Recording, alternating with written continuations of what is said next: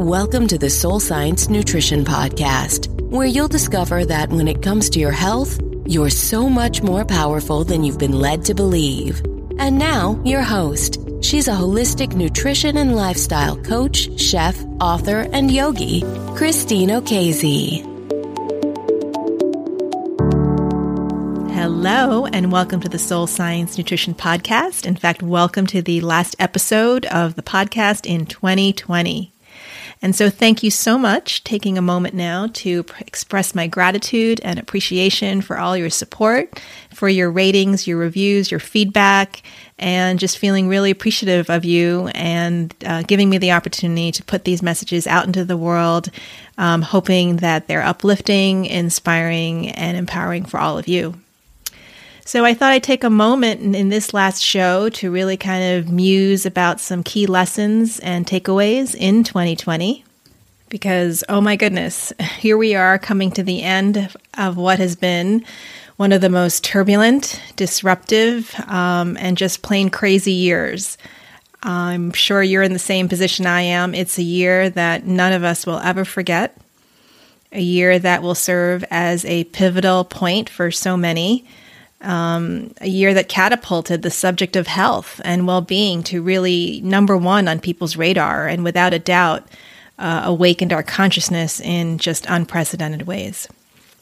So, I wanted to share some of my biggest lessons and takeaways. And, you know, as people have said, it was the year 2020, the year of perfect vision, blinding clarity. It definitely was. This was the year that shined the light of awareness on outmoded ways of understanding our lives as well as the world around us. And some of these realizations were joyous and liberating, others were sad and quite dark and devastating. The global pandemic, the horrors of racial violence, they laid bare for all of us to see the injustices and inequities of our country and of our world. COVID 19 stripped away all the things that we'd taken for granted all the things that we had grown so accustomed to having whenever we wanted. Through the elimination of so much, you know, what we know now is extraneous stuff. It stripped away the familiar, the routine. It clarified our relationship with ourselves. Uh, we were forced to confront some long lasting attitudes and see our habitual responses to stress and our default coping mechanisms for that matter. I mean, all of a sudden, the chronic busyness and external cues that validated our okayness, our sense of self, all of that faded. And we were compelled to examine more of our inner world than perhaps ever before. Also, gone overnight was the automatic excuse of, I don't have enough time. You know, to read more, to cook more, to get more fit, to meditate, to explore a long lost hobby. This unprecedented slowdown became a divine invitation to deal with the things in our lives that we've long been avoiding. And so there were opportunities to repair and re energize relationship, as well as a front row seat to watch those relationships that lacked foundation wither and fall away. Bottom line is there was a powerful invitation to raise our consciousness we were faced with this million dollar question. In the face of all of this, who are you?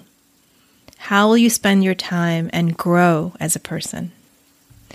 So, here's my list of the big takeaways. Number one, mental health is priority number one. It was a big spotlight on what really drives our well being and a it ignited a collective appreciation i think for the need to prioritize caring for our psychological and emotional health. And to that end is the second lesson and that is self-compassion. Self-compassion is medicine and this was the year of self-compassion or at least learning to practice it. Because practicing self-compassion was what was needed most in the toughest moments we weighed more, we earned less, we acted out more, we cried more, we self soothed ourselves in not so great ways. We all had our share of trauma or re trauma. And it's in these trying times where self compassion we found is needed the most. mindfully acknowledging the difficult emotions and showing kindness to ourselves. You know, a key component of practicing self compassion is feeling our shared humanity. In other words, when we were in our darkest moments, we could put our hands on our heart and say, other people are feeling this way too. And certainly the events of 2020 brought out all of this feeling of shared humanity in all of us. Which brings us to lesson number three what affects one affects us all. 2020 gave us lessons to experience the inescapable network of mutuality. It was a paradox. We had to social distance, and at the same time, we got the powerful lesson that together was the only way through. Our individual attitudes and actions matter so much because we are part of a collective. And we saw through so many of the events and experiences that whatever affects one directly affects all indirectly. That humanity by nature is interdependent. That we're waking up to that notion that we all create and share the same world. These lessons of oneness, mutuality, solidarity, we learned hard because we saw the cost and the high toll of division, the cost of habitual othering. And so now we have this heightened awareness of how our individual actions matter in the collective. So, lesson number four don't take anything for granted. I don't think there's much to expand on there, right? This was the year of counting your blessings. Um, you know, for me, every day that I could just be thankful for food, for health, for health care, for a home, the ability to earn a living, a loving family. Don't take anything for granted. One of the most profound and, and deeply um, important lessons, I think, from this year. And to that uh, turn, renewed appreciation that health is wealth. I mean, self care, that is, let's say, just nutrition, sleep, relaxation, well, none of this is extra. This level of self care, this appreciation for our health and well being, is just as important as anything else and everything else.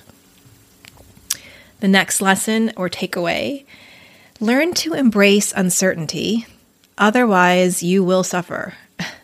You know, the most common phrase I found myself in conversation, either with myself in my own head or with folks around me, was the phrase, I don't know. Anytime that you tried to figure out what was going to happen next, or predict or make meaning of whatever headline or whatever development was happening around us, this common phrase would just end up with, Well, I don't know. I had to accept that the only certainty is uncertainty. And yes, is that kind of a very philosophical or traditional, you know, maybe um, spiritual uh, notion? The truth of the matter is, I think in 2020 that became pretty clear that unless we were going to, you know, be okay with not knowing, um, we were going to be driving ourselves crazy. So that was the practice. Which brings up the related lesson, which is peace really is only in the present moment. And so I found that honestly, that the relief that we seek comes when we stop trying to predict what's going to happen next. And it also means stop trying to make intellectual sense of everything that happens. And the moment that we cease those mind games, that's the moment that we can shift the gear in our mind and step into the only place within ourselves where peace and contentment exists. And that's in the now moment which leads us to the next lesson, which is yes, meditation, mindfulness, yoga, prayer, all non negotiables, quite frankly, in my self care toolkit. Any mind body practice that gets you out of your head, connected to your body, so that you can be in charge of your mind and have some say in how to regulate your emotions. this was key in 2020. We got the reinforcement that in order to navigate rapid change, uncertainty, upheaval in our lives, we need to operate from the wiser part of our psyche. Our intuitive mind was the truly the only way to navigate. And what helped in that area as well was lesson number nine, which is nature heals. So I am so grateful for the opportunities that I had to spend sailing, one of my passions, on the water, you know, weekly on the Hudson, hiking in the woods with my dog, walking with my dog just in the neighborhood, or just sitting in the backyard, you know, feeling the warm sun, uh, staring up at the trees. Nothing um, before this year ever really brought home how important um, nature is and what medicine it really truly is. Because, you know, when you reflect on it, we, we are not part of nature. We are, as human beings, nature. And that lesson, of course, was for me personally, but then another um, opportunity to see the collective lesson in that, which is the impact of COVID 19 on the planet. It really highlighted the impact we as humans have with our modern day living. Um, the shutdown, you know, and we all witnessed in awe the dramatic, accelerated healing of the planet, the cleaner air, the cleaner oceans, the whole accelerated system of healing that happened um, in our ecology. And finally, you know, lesson number 10 or takeaway of this crazy year, 2020, is that joy. Joy is found in the most quiet, simplest moments of life. I will forever be grateful for the chance to spend, you know, this time with my kids. We played Scrabble and Boggle and Yahtzee. Our lovely dog Houdini. Um, I think he was the one who uh, truly, truly, truly loved the pandemic shutdown he got one, two, sometimes three walks a day. He was never left alone um, amidst our company in our lockdown. But truly, the, the most simplest moments in life sitting in the backyard, cooking, baking, lots of opportunities to just sit and have really good heart to heart conversations. Yeah, joy. It's it's really quite you know um, remarkable, but it's the living, it's the moments, it's the lifey things that remind us that um, we don't need a whole lot of stuff to connect to that. So, my hope is that, you know, I take these new learnings, this new level of awareness, and that you all do the same, that we embody all the lessons that we can take from 2020 and use them to reset, to reset our lives for the better, and that we spend more moments in self reflection asking the important questions Who am I? What is my life purpose? What matters most to me? What choice in this moment brings me the greatest joy and aligns me with my truest expression of myself?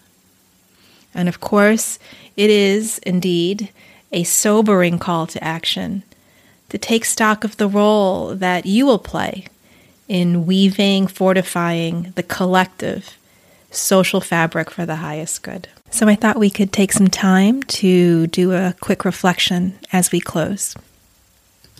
The first one is what do you want to take away with you when all this is over? There was a lot in 2020 that I know you're happy to put behind you. But really take a moment now and call up all the silver linings. What has worked for you? What were the hidden gifts in 2020? The second inquiry is what do you want to feel more in 2021? Peace, maybe less overwhelm, maybe more connection or contentment? Whatever it is, ask yourself what are the thoughts the mental attitudes or behaviors in the past that have elicited these feelings. And then finally, how can you invest in yourself? What needs your attention most right now? I can tell you that I think most of us need to give our bodies and our minds some much needed rest and relaxation. So ask yourself what do you need to replenish your energy? And what will give you your sea legs for what's to come in 2021? And along these lines, I'm excited to share with you my brand new offering that's coming next month and it's called Find Calm and Restore Vitality Yoga Therapy for Balancing Hormones. It's a seven week live offering online that starts January 20th. It meets weekly on Wednesdays, and you can choose from a day or an evening session. In these sessions, we're going to use the yogic tools of pranayam, meditation, mantra, and kriya integrated within my holistic health coaching framework. So we will use the breath to circulate energy, nourish the brain, and boost our immune system. Mantra and meditation to help you break through the mental and emotional blockages. And Kriyas to move our bodies and interrupt those stress response patterns so that we can restore the natural rhythms. The practice is taught in the Kundalini yoga tradition. It's not gym yoga, it's not religion, you don't need to be super flexible or be able to do handstands, and it's not spiritual dogma. At the core, Kundalini yoga and meditation is a technology for health and well being that works by reconnecting you with you. So I'd love to see you there. I'd be honored to be of support to you as we go into the new normal of 2021 it's so important to take care of ourselves in ways that really make a difference.